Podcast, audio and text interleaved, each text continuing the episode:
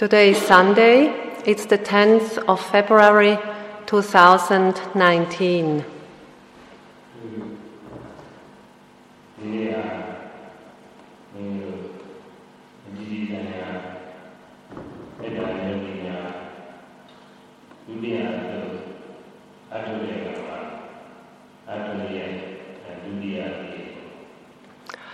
In this international metta meditation retreat, this is the second retreat, the second group, and today is the second day.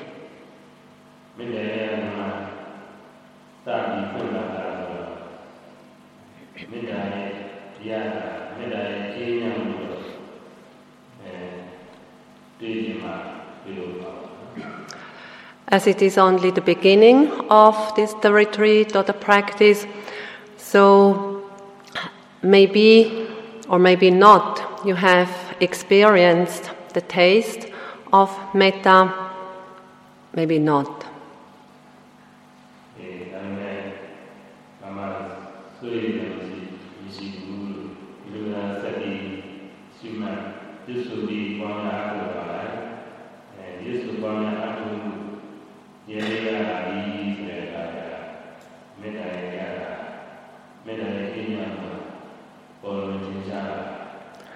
However, you do not need to worry if you have not experienced the taste of metta. If you continue the, if you continue your practice of cultivating metta, then eventually you will be able uh, to experience the taste of metta. You will be able to experience the peacefulness of metta. နေ a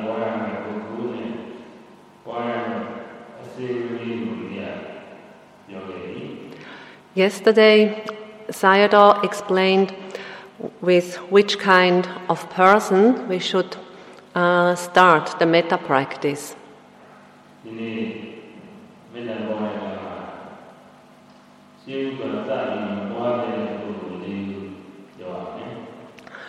Today, Sayadaw will explain with which kind of person one should not start one's metta meditation practice.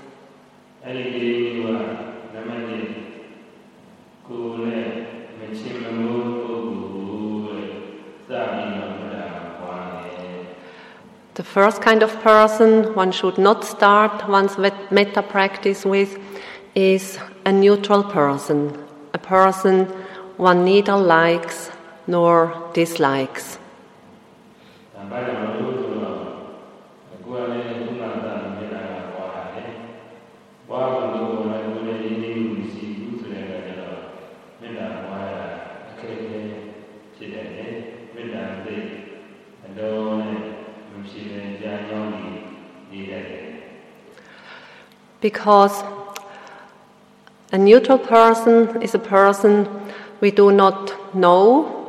we do not know well, and so this uh, may make it difficult to let the quality of metta arise, to experience the feeling of metta.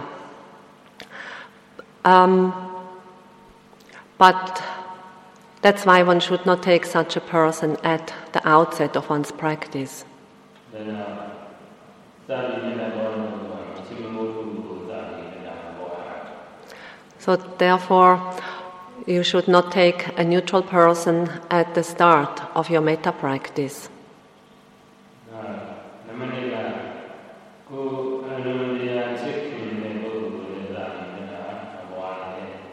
Then, the second kind of person one should not start the metta practice with is a very dear person.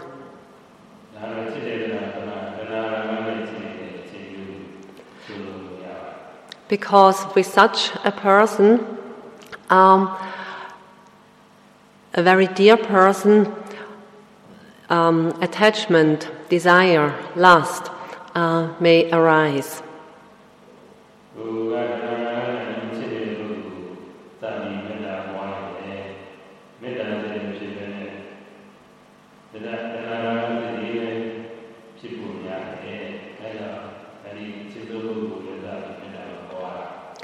If one takes a very dear person at the outset of one's metta practice, then instead of metta, loving kindness, attachment, desire, or lust uh, is most likely to arise in one's mind, in one's heart.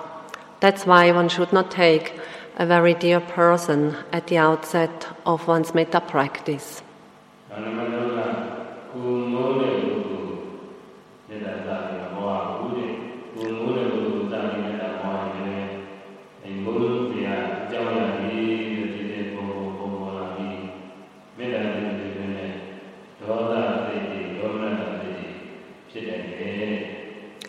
Then the third kind of person who should not be the object at the beginning of one's metta meditation is a person one hates.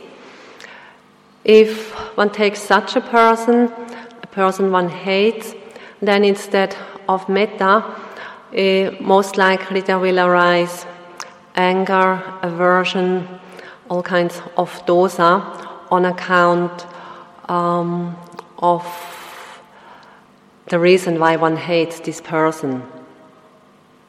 နာ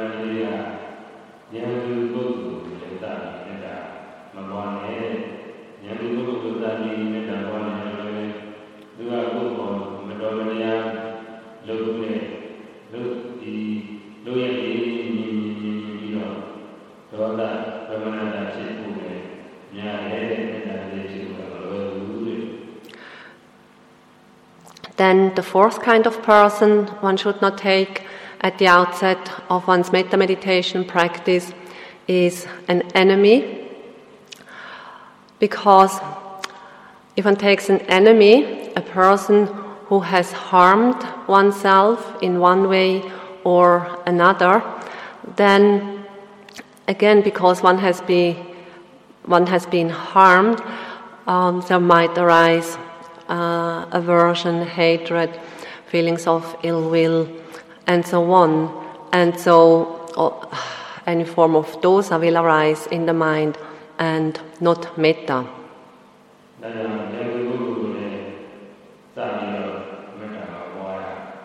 That's why at the beginning of one's metta practice, one should not take an enemy. No,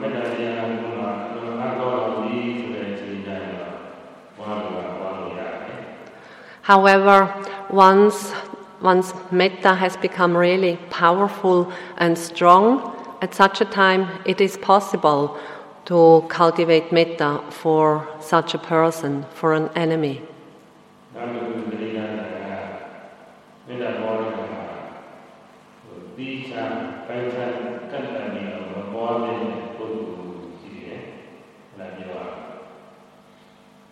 Then some other points to be careful of to note there are other kinds of persons one uh, should not take as the object.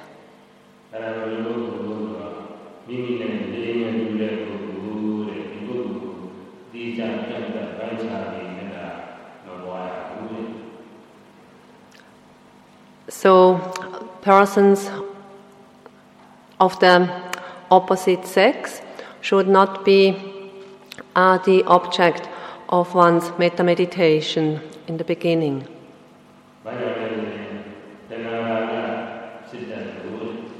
Because lust, desire, or attachment may arise.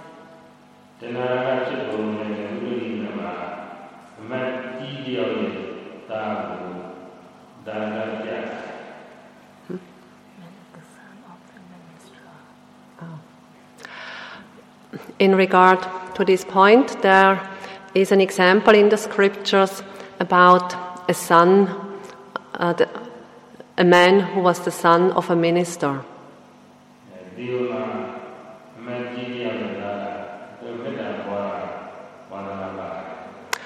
It was in Sri Lanka, and this man, this son, um, had the habit of practicing metta meditation.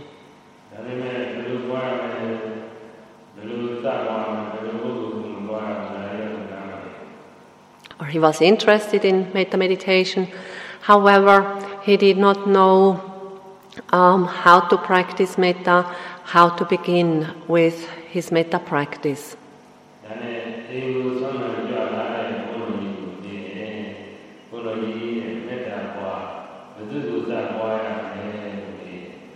Then one day, when a monk came, uh, when a monk went on alms round and was in front of his house, he went to the monk and asked, uh, Sayadaw, um, please can you tell me how to practice metta?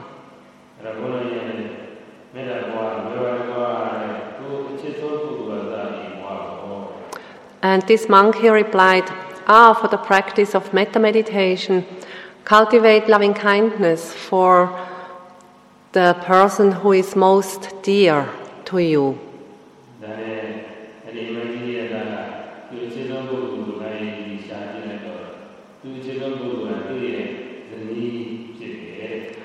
So then the, the man who was the son of a minister, he reflected who the most the dearest person was, and uh, he found that it was his wife.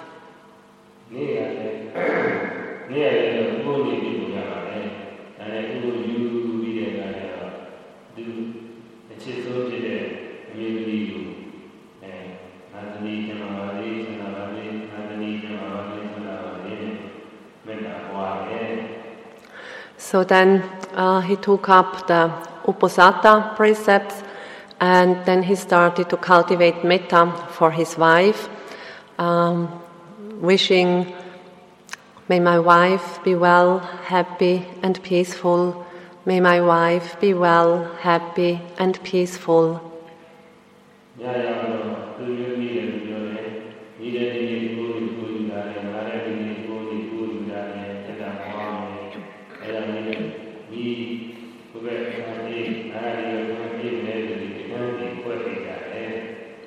So then in the evening, his wife said to her husband, um, So today you have taken up the Uposatha precepts, also I have taken up the Uposatha precepts, so therefore um, let's sleep in a different room. I sleep over in this room and you sleep in that room. ဒါ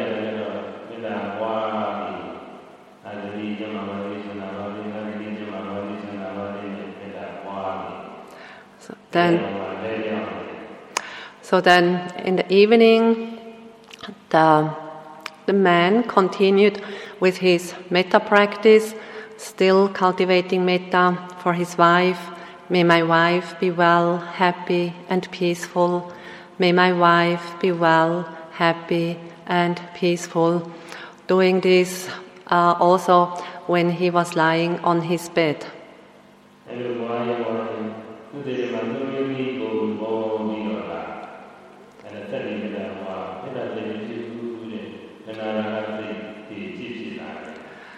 Then as he was uh, doing the metta, the, a mental image of his wife appeared in his mind, and with that, uh, lust and desire arose in his mind.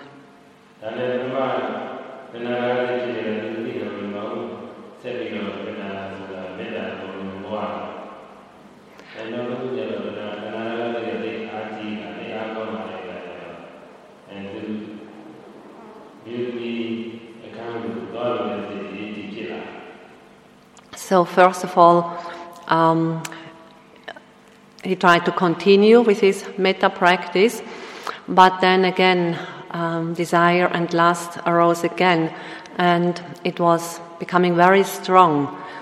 And so finally, he got up and he wanted to go to the room where his wife was.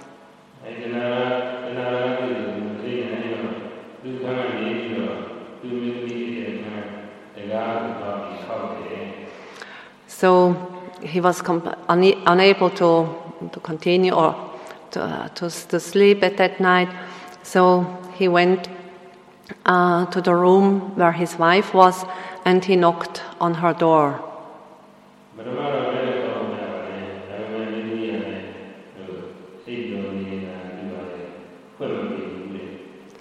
When he had knocked on the door, um, the door wasn't opened, and he thought maybe she has fallen asleep.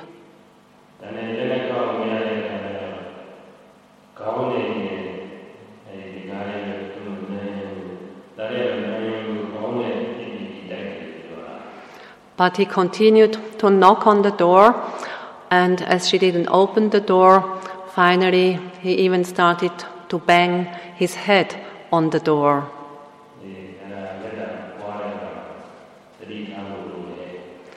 So, when cultivating metta, one should be careful about this point.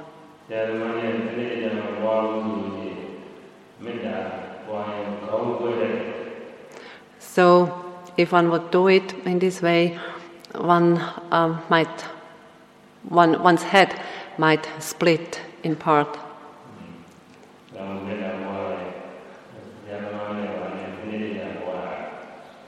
That's why one should rather cultivate metta for one's teachers.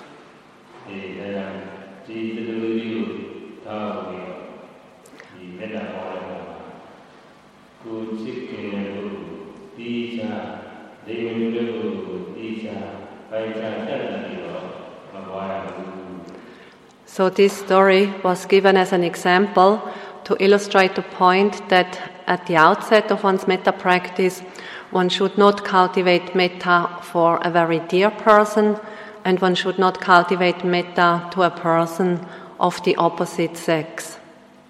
Then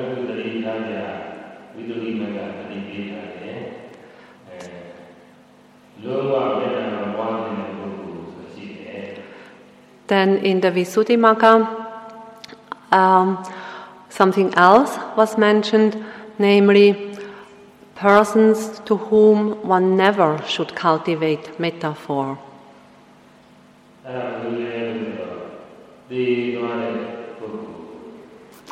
And who is that? A person who has died.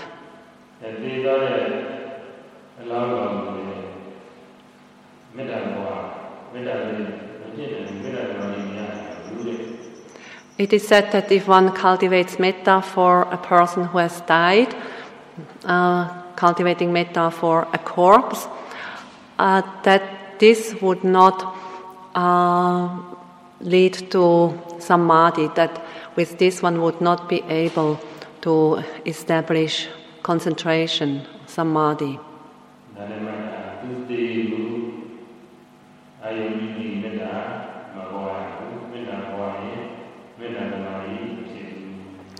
So please remember, one should not cultivate metta for a person who has died, um, as this will not lead to the metta samadhi, it would not lead to the concentration based on the metta practice.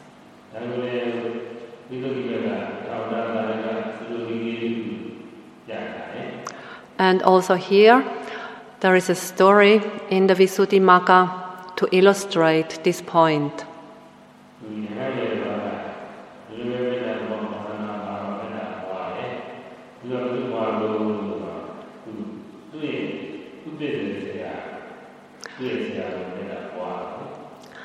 there was one monk who was cultivating metta and he was developing loving kindness for his preceptor.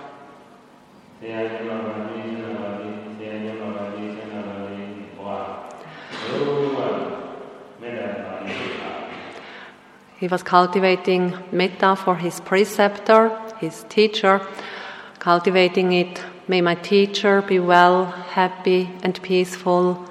May my teacher be well, happy, and peaceful. But uh, he was not able to establish any concentration.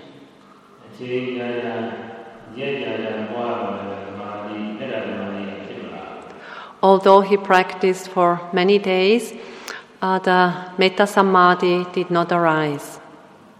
Um.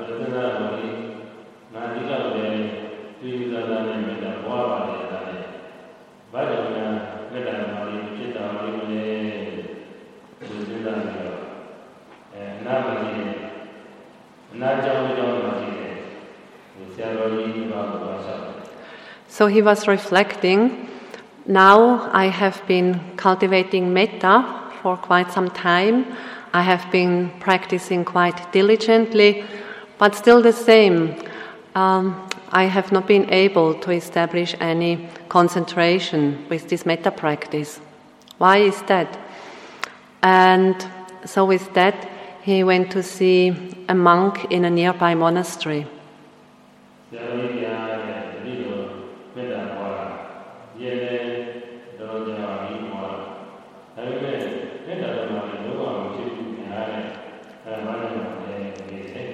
So he went to this monk, this Sayadaw, and he asked him, Sayadaw, I have been cultivating metta for uh, quite many days already, but uh, there is no metta samadhi, no concentration based on this metta practice. Why is this so?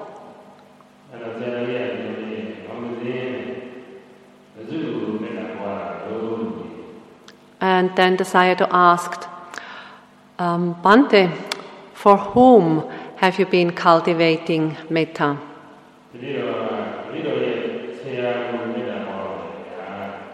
And the monk said, I have been cultivating metta for my teacher.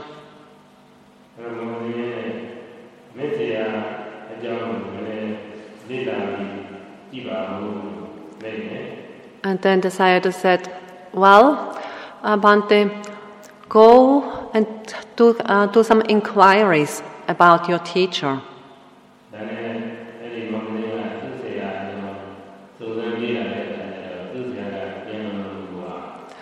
So then the monk made inquiries in regard to his teacher, and he had found out that his teacher had died.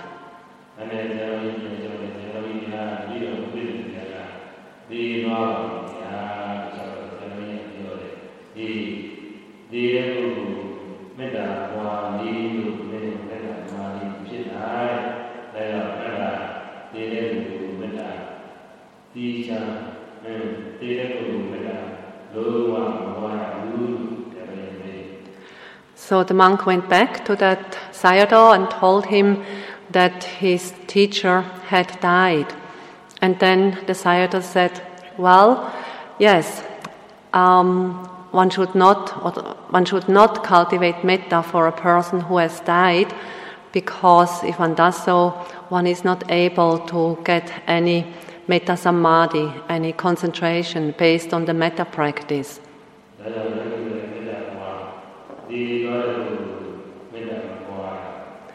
That's why uh, one should not take a person who has died as the object uh, for one's metta meditation.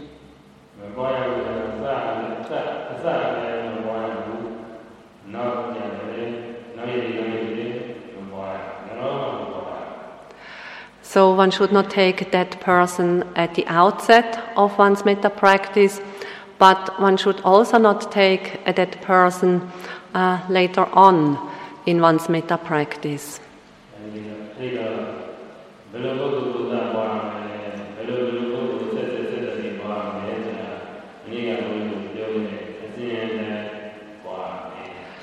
Then, with what kind of person should one start one's metta practice? Yesterday, in his talk, Sayadaw explained with which person one should start, and he explained also the sequence of persons one goes through.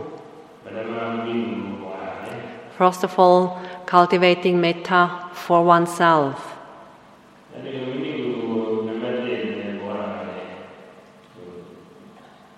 You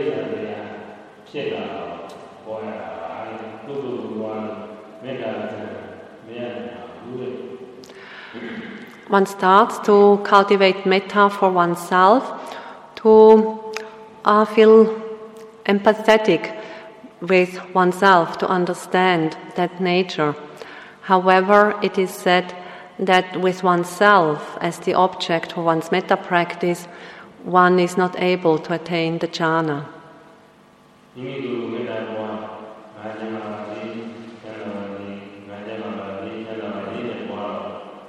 မိမိကိုမေတ္တာပွားငါကျမ်းပါပါစေကျမ်းပါပါစေငါကျမ်းပါပါစေကျမ်းပါပါစေနဲ့ပွားတော့ပုဂ္ဂိုလ်ကိုကျမ်းပါစေလို့လည်းသိပြီးချချမ်းသာစေလိုတဲ့စိတ်တွေဖြစ်လာဖြစ်လာသိလာမသိလာတဲ့အခါကျတော့ဟောငါညမှာချမ်းသာခြင်းကိုဘယ်လိုရှိတယ်လို့အခြားခြားပုဂ္ဂိုလ်တွေလည်းညမှာချမ်းသာခြင်းကိုဘယ်လိုရှိကြမှာလဲဒီလိုလိုရတာများကြီးဖြစ်လာအဲ့ဒီအချိန်မှာချမ်းသာပုဂ္ဂိုလ်တွေလည်းပွားမေတ္တာသိနေဖြစ်တယ် So one begins to cultivate metta for oneself by wishing oneself, may I be well, happy, and peaceful.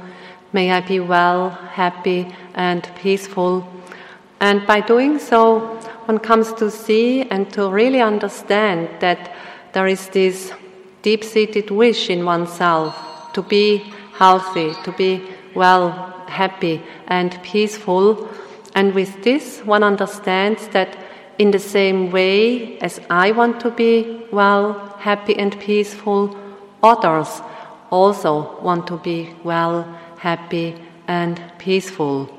So once one comes to understand this um, and has the, this compassionate attitude, then uh, one, switch, one switches to another uh, person. အဲ့ဒီလိုကိုယ်ရတာလည်းသိကလေးနဲ့တက်တာဘွားကိုယ်ဆရာကကိုကြီးယူလေးကကိုယ်သဘောကျကိုယ်တက်တဲ့ပုဂ္ဂိုလ်ကိုဘွားလိုက် So then, so then, after having established this um, empathetic, uh, this one, once one has established this empathy, then one goes to the next category, a respected person or a person one admires or a benefactor.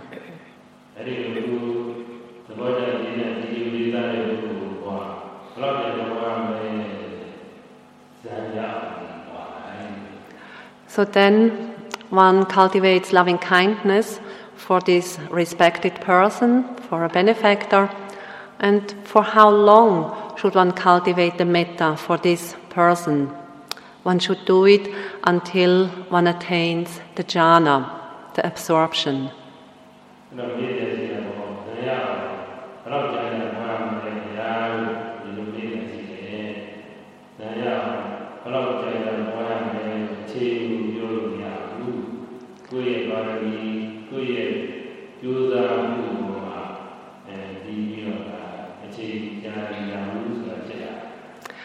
So one should uh, cultivate metta for this person, the benefactor, until one attains the jhana.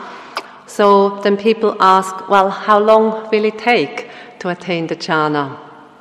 Of course, um, one cannot indicate any amount of time because this is different for each person. It depends on the person's parami, perfections, and it depends on one's effort and diligence in one's practice.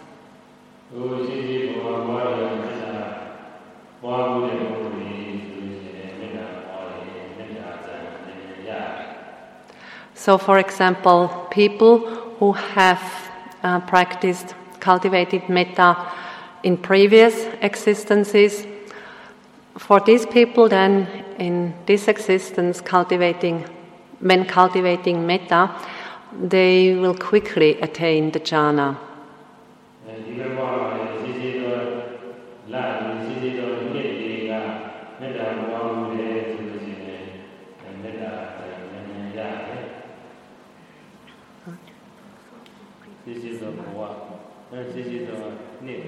Ah, la. And also, um, people who in this existence have cultivated metta in the previous months or in the previous year, years, also these kinds of persons will quickly attain the jhanas.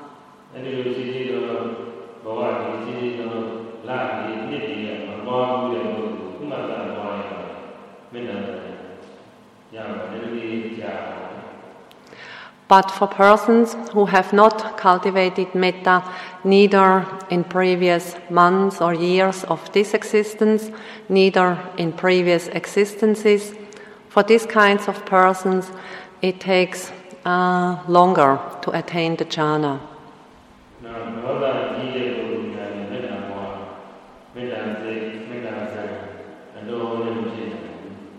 And also for persons who have a lot of dosa, anger, aversion, ill will. For these persons, it also takes a long time to attain the jhana, takes a long time to um, to let the metta uh, arise in one's heart and mind.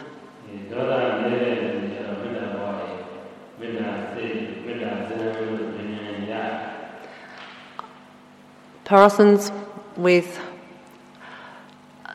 little dosa, little anger, aversion, ill will, and so on, uh, for them it will be faster to attain the metta jhana, faster to let the metta mind arise. ဩ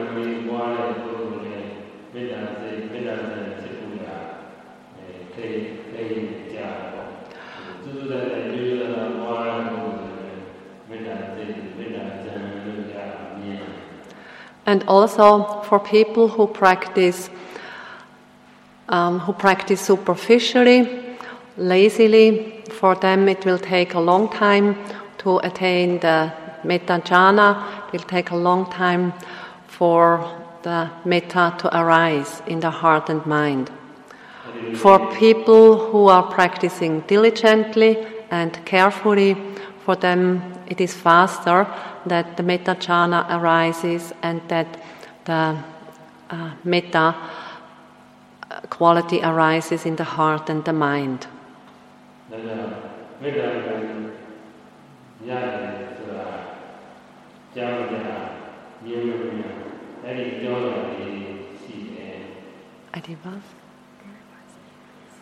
Ah.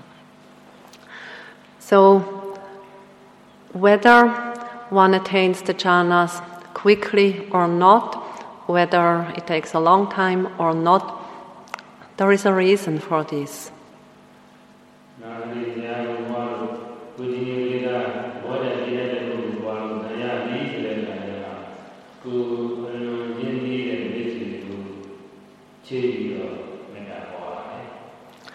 So then when one has been able to attain the metta jhana by cultivating metta for a respected person or for a benefactor, then one can change to the next category that is a dear person or a close friend.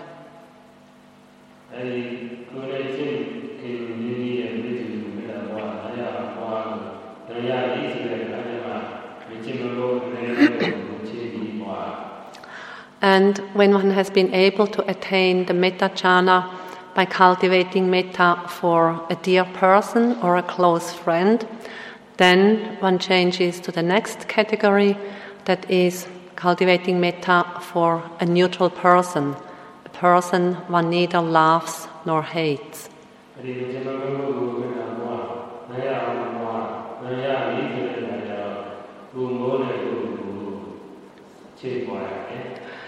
And when one is able to attain the metta jhana by cultivating metta for a neutral person, then one can change to the next category that is to cultivate metta for a person one hates.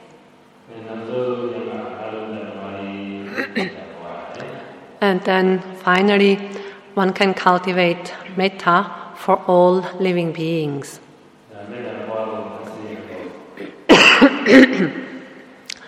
So, this is the sequence for cultivating metta.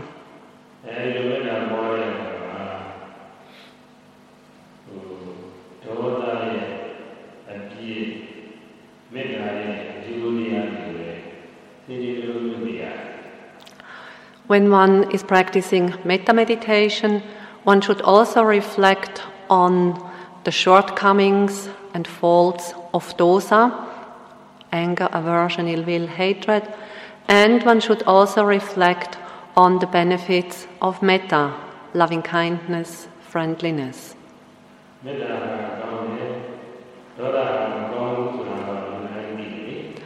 Well, everybody knows that uh, metta is good and dosa is bad.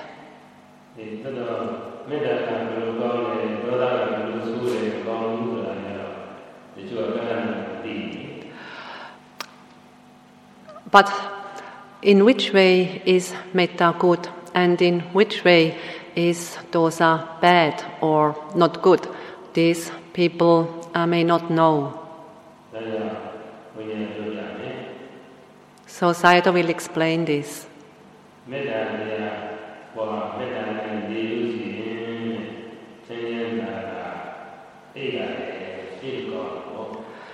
So when one cultivates loving kindness, when one lives with metta, one is able to fall asleep happily.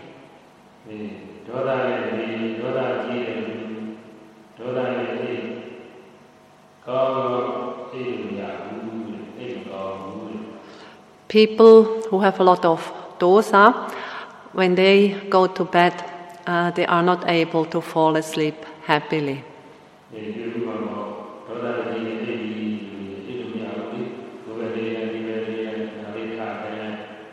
ဒီလိုလေးညာလဲတာတော့အိတ်လို့ရတာရှိတယ်ဒေါသကြီး So, when people with a lot of dosa or when dosa is present when they go to bed, they cannot fall asleep and they toss around in the bed and they may spend the whole night uh, lying in bed, overcome with dosa, not being able to sleep. နော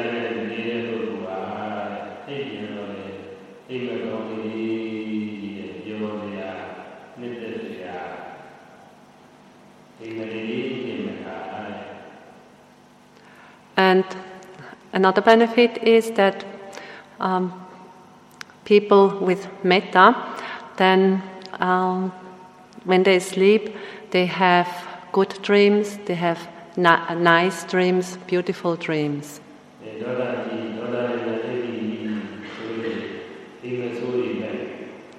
People with a lot of dosa, if they fall asleep, then they have bad dreams, they have nightmares.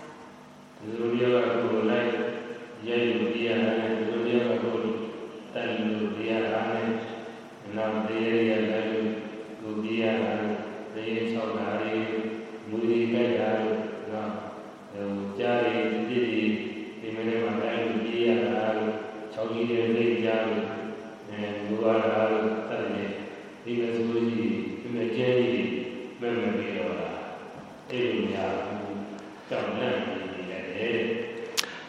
So, those are people have bad dreams, have nightmares. Uh, they may dream of ghosts, demons uh, following them. They may dream of being bitten by a snake or bitten by dogs and tigers, other wild animals, or they may dream to fall into a chasm, etc.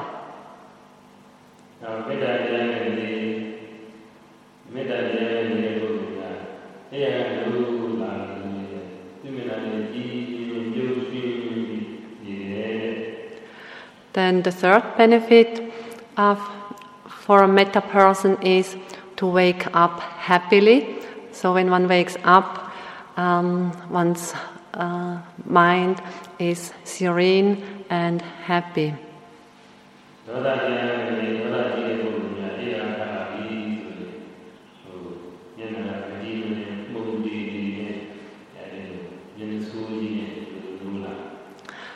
uh, people with a lot of dosa, when they wake up, then their facial expression is not a nice one, and they feel grumpy.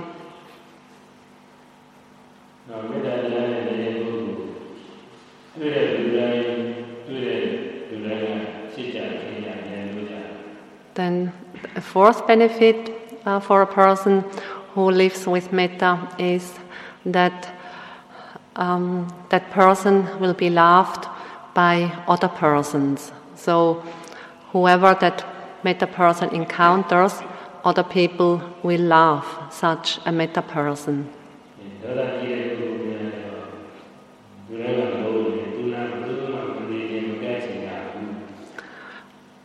Uh, on the other hand, um, people with a lot of dosa, they are not loved by others other people do not want to stay together with people who have a lot of dosa.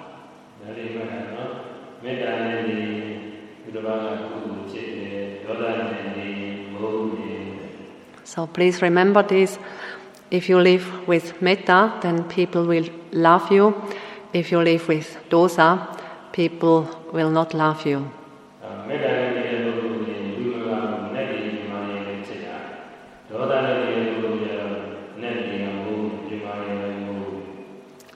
And then the fifth benefit a person living with metta will not only be loved by humans, but such a person will also be loved by the devas, celestial beings. On the other hand, celestial beings do not love persons with a lot of dosa.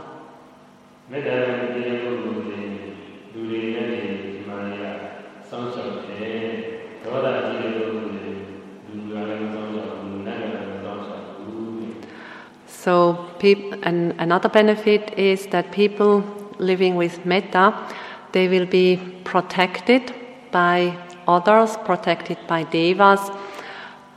On the other hand, people with a lot of dosa, they will not be protected by other humans, will not be protected by the devas.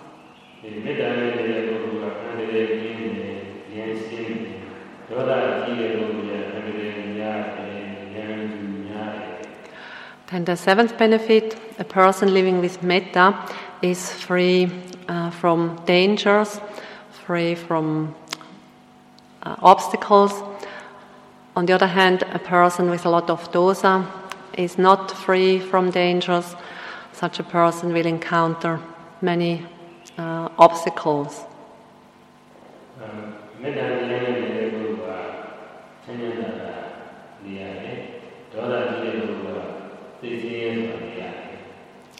Then another per- uh, benefit is a person living with metta can live happily uh, with a serene mind. A person living with dosa uh, cannot live happily.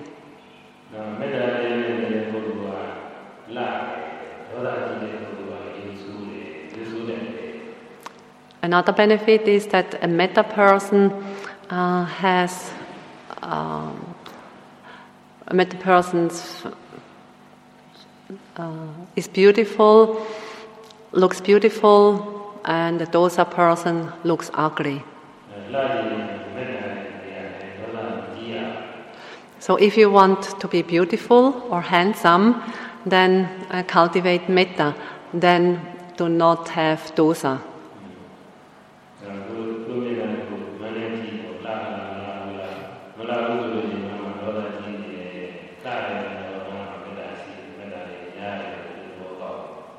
So, if you want to know whether you look beautiful or ugly, look into the mirror.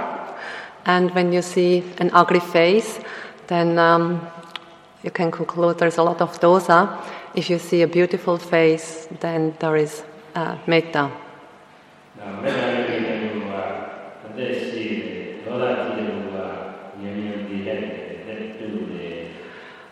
Uh, a person living with metta will have a long life. A person having a lot of dosa uh, has a short life. If you want to have a long life, then live with metta.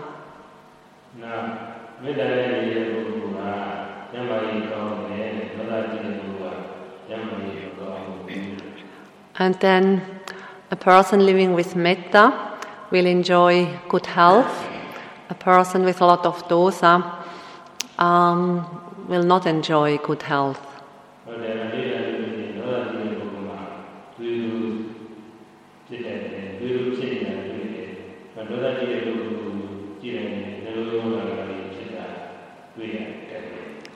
So, for example, um, persons with a lot of dosa, uh, they more likely suffer from high blood pressure and they also more likely suffer from heart diseases.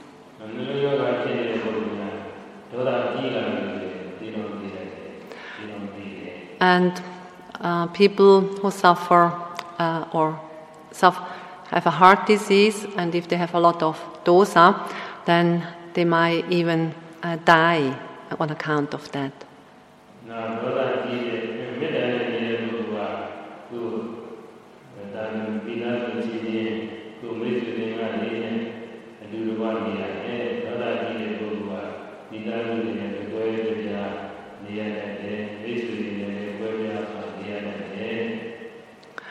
And then persons living with metta, they can live together harmoniously with their family, with their friends. On the other hand, persons with a lot of dosa, they cannot live together with their family or not live harmoniously and also not uh, together with their friends or not harmoniously with their friends.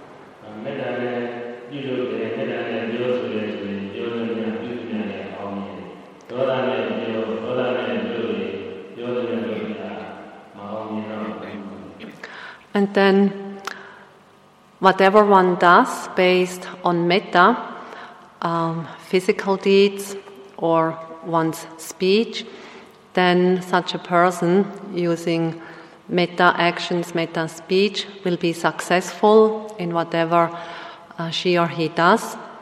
However, if one does one's physical actions and verbal actions with dosa, then such a person will not be successful in their uh, endeavors.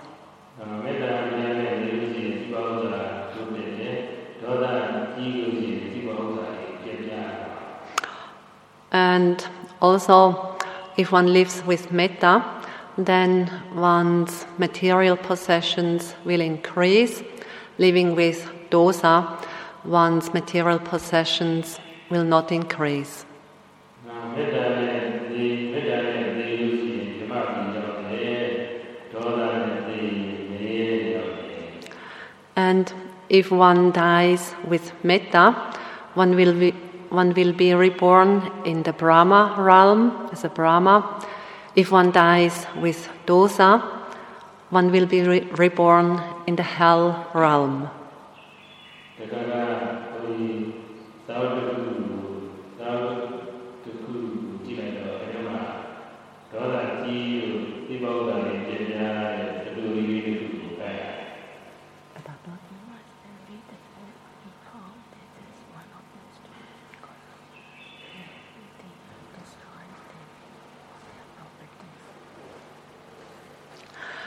At one time, Sayadaw uh, found a book, and in this book there was a story about somebody, family, whose property was destroyed.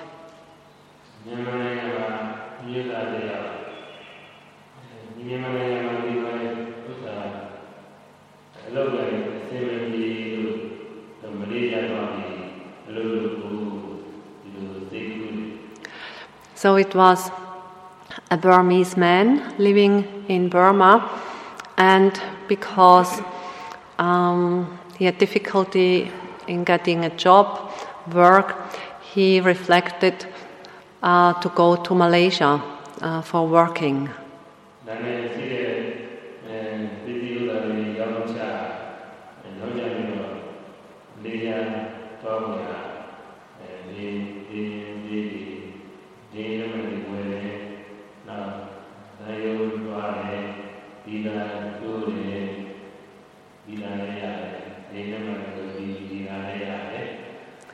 So then he decided that he wanted to go uh, to Malaysia for work.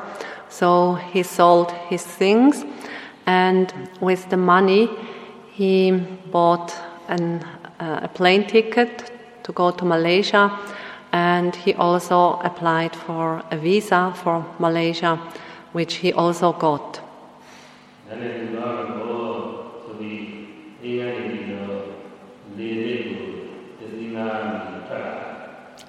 And so then one day he left to go to Malaysia. So he took a taxi from his home to the airport.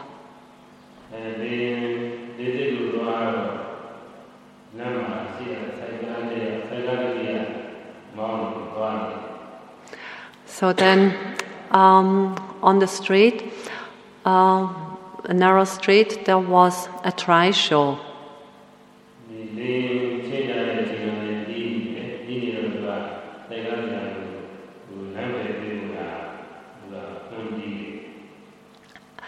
um, the time for uh, departure was getting nearer. There was not so much time left. And because it was a narrow street and uh, trishaw did not move to the side, the car could not pass the trishaw.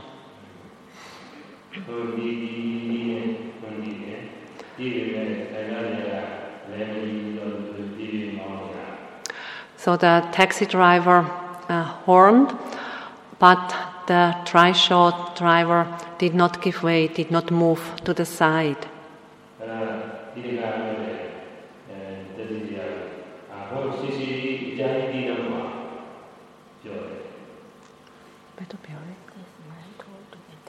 So then the man told the taxi driver, please um, press the horn uh, a long time.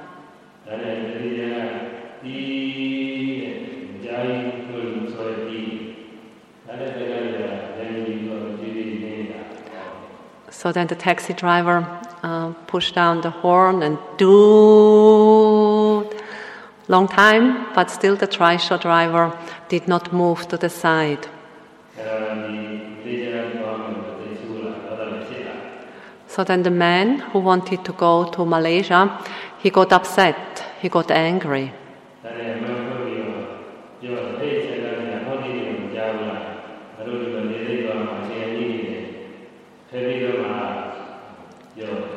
So then he um, opened the window, leaned out, and uh, shouted to the t- trishaw driver, Hey, trishaw driver, uh, don't you hear the horn?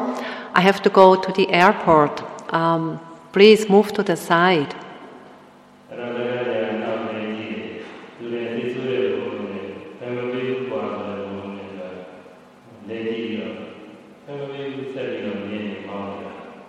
So then the trishaw driver looked back and he saw this angry man.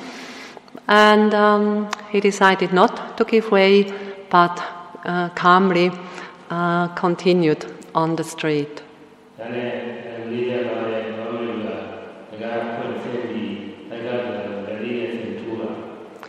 And the man who wanted to go to Malaysia, he was getting so angry that uh, he got out of the car, ran up to the trishaw driver, and uh, hit him with his fist.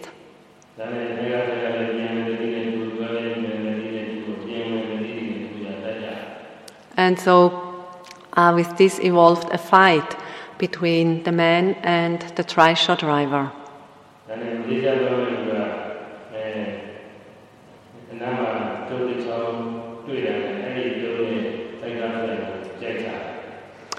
And uh, they were fighting with each other, and the man who wanted to go to Malaysia, nearby he saw a stick, so he grabbed the stick and uh, hit the trishaw driver very hard.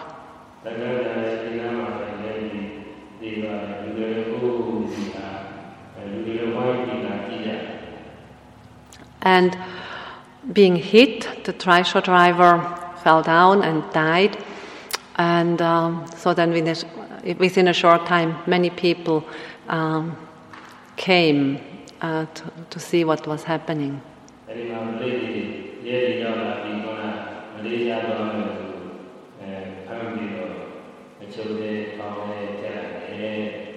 And also the, poli- the police arrived, and so they arrested this man who wanted to go to Malaysia and they put him into prison.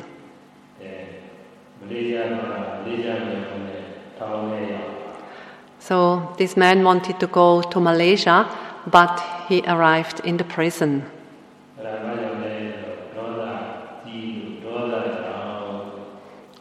Why did he land in the prison? Because of his dosa, of his strong anger. ထောင်ထဲလည်းရောက်တယ်ဒီဘောင်းလည်းပုံဆိုးပါတယ်ဒါရီခိုင်းလည်းဝယ်ရဖြစ်ပြီးထောင်ထဲမှာဆယ်နေပါဗျာ So the Malaysia, the man who wanted to go to Malaysia, um, you know, he didn't succeed in making good business. Um, he lost his material wealth. He landed in the prison, and he uh, was imprisoned for 10 years.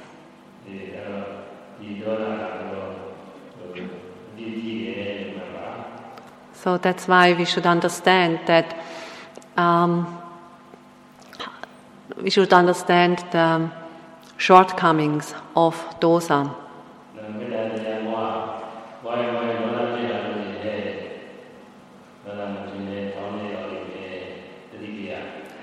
When you uh, cultivate metta. But if dosa arises in your heart, in your mind, then you should remind yourself um, no dosa, no anger, uh, this might take me to prison.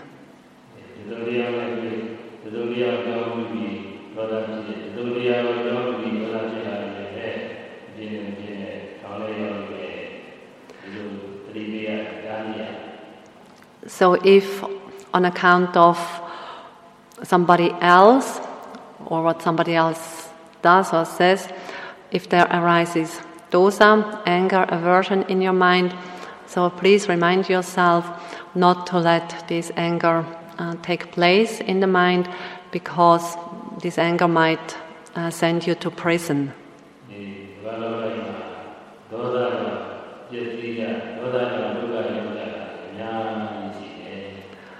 So there are many uh, faults of dosa, many shortcomings of dosa. Dosa uh, leads to all kinds of dukkha, of suffering.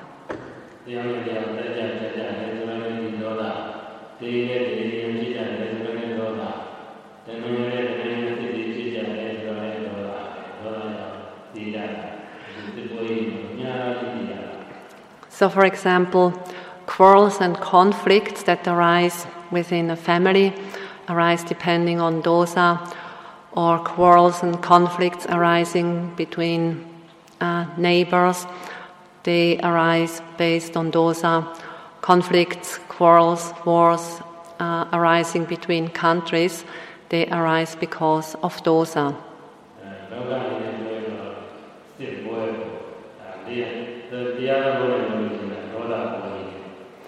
So, in worldly terms, uh, we call it wars, but in Dhamma terms, it's because of dosa.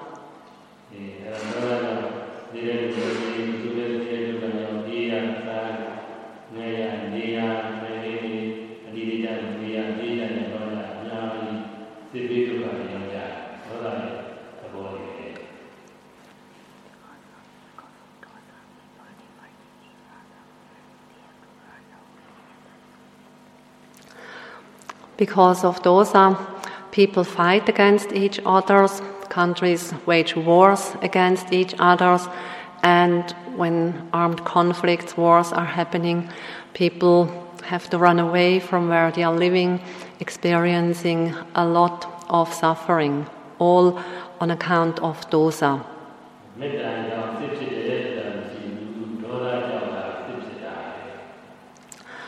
because of metta, no wars do arise, but wars arise because of dosa.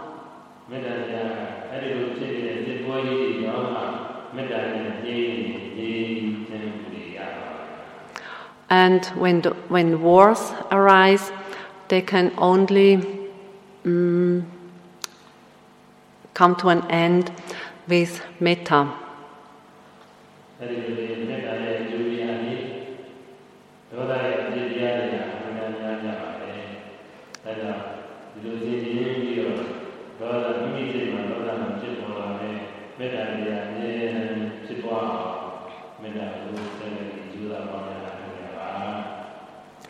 So, in this way, uh, you should understand there are many benefits of metta, loving kindness.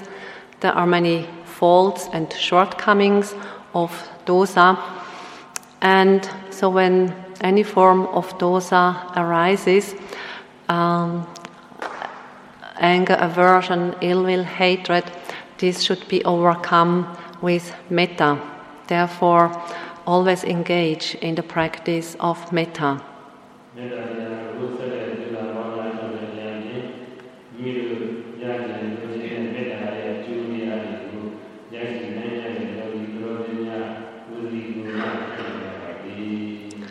So may all of you, by diligently practicing metta, cultivating loving kindness, be able to become virtuous people and experience all the benefits of metta, loving kindness.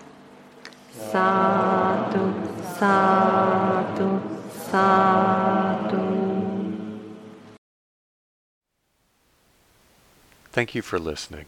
To learn how you can support the teachers and Dharma Seed, please visit dharmaseed.org slash donate.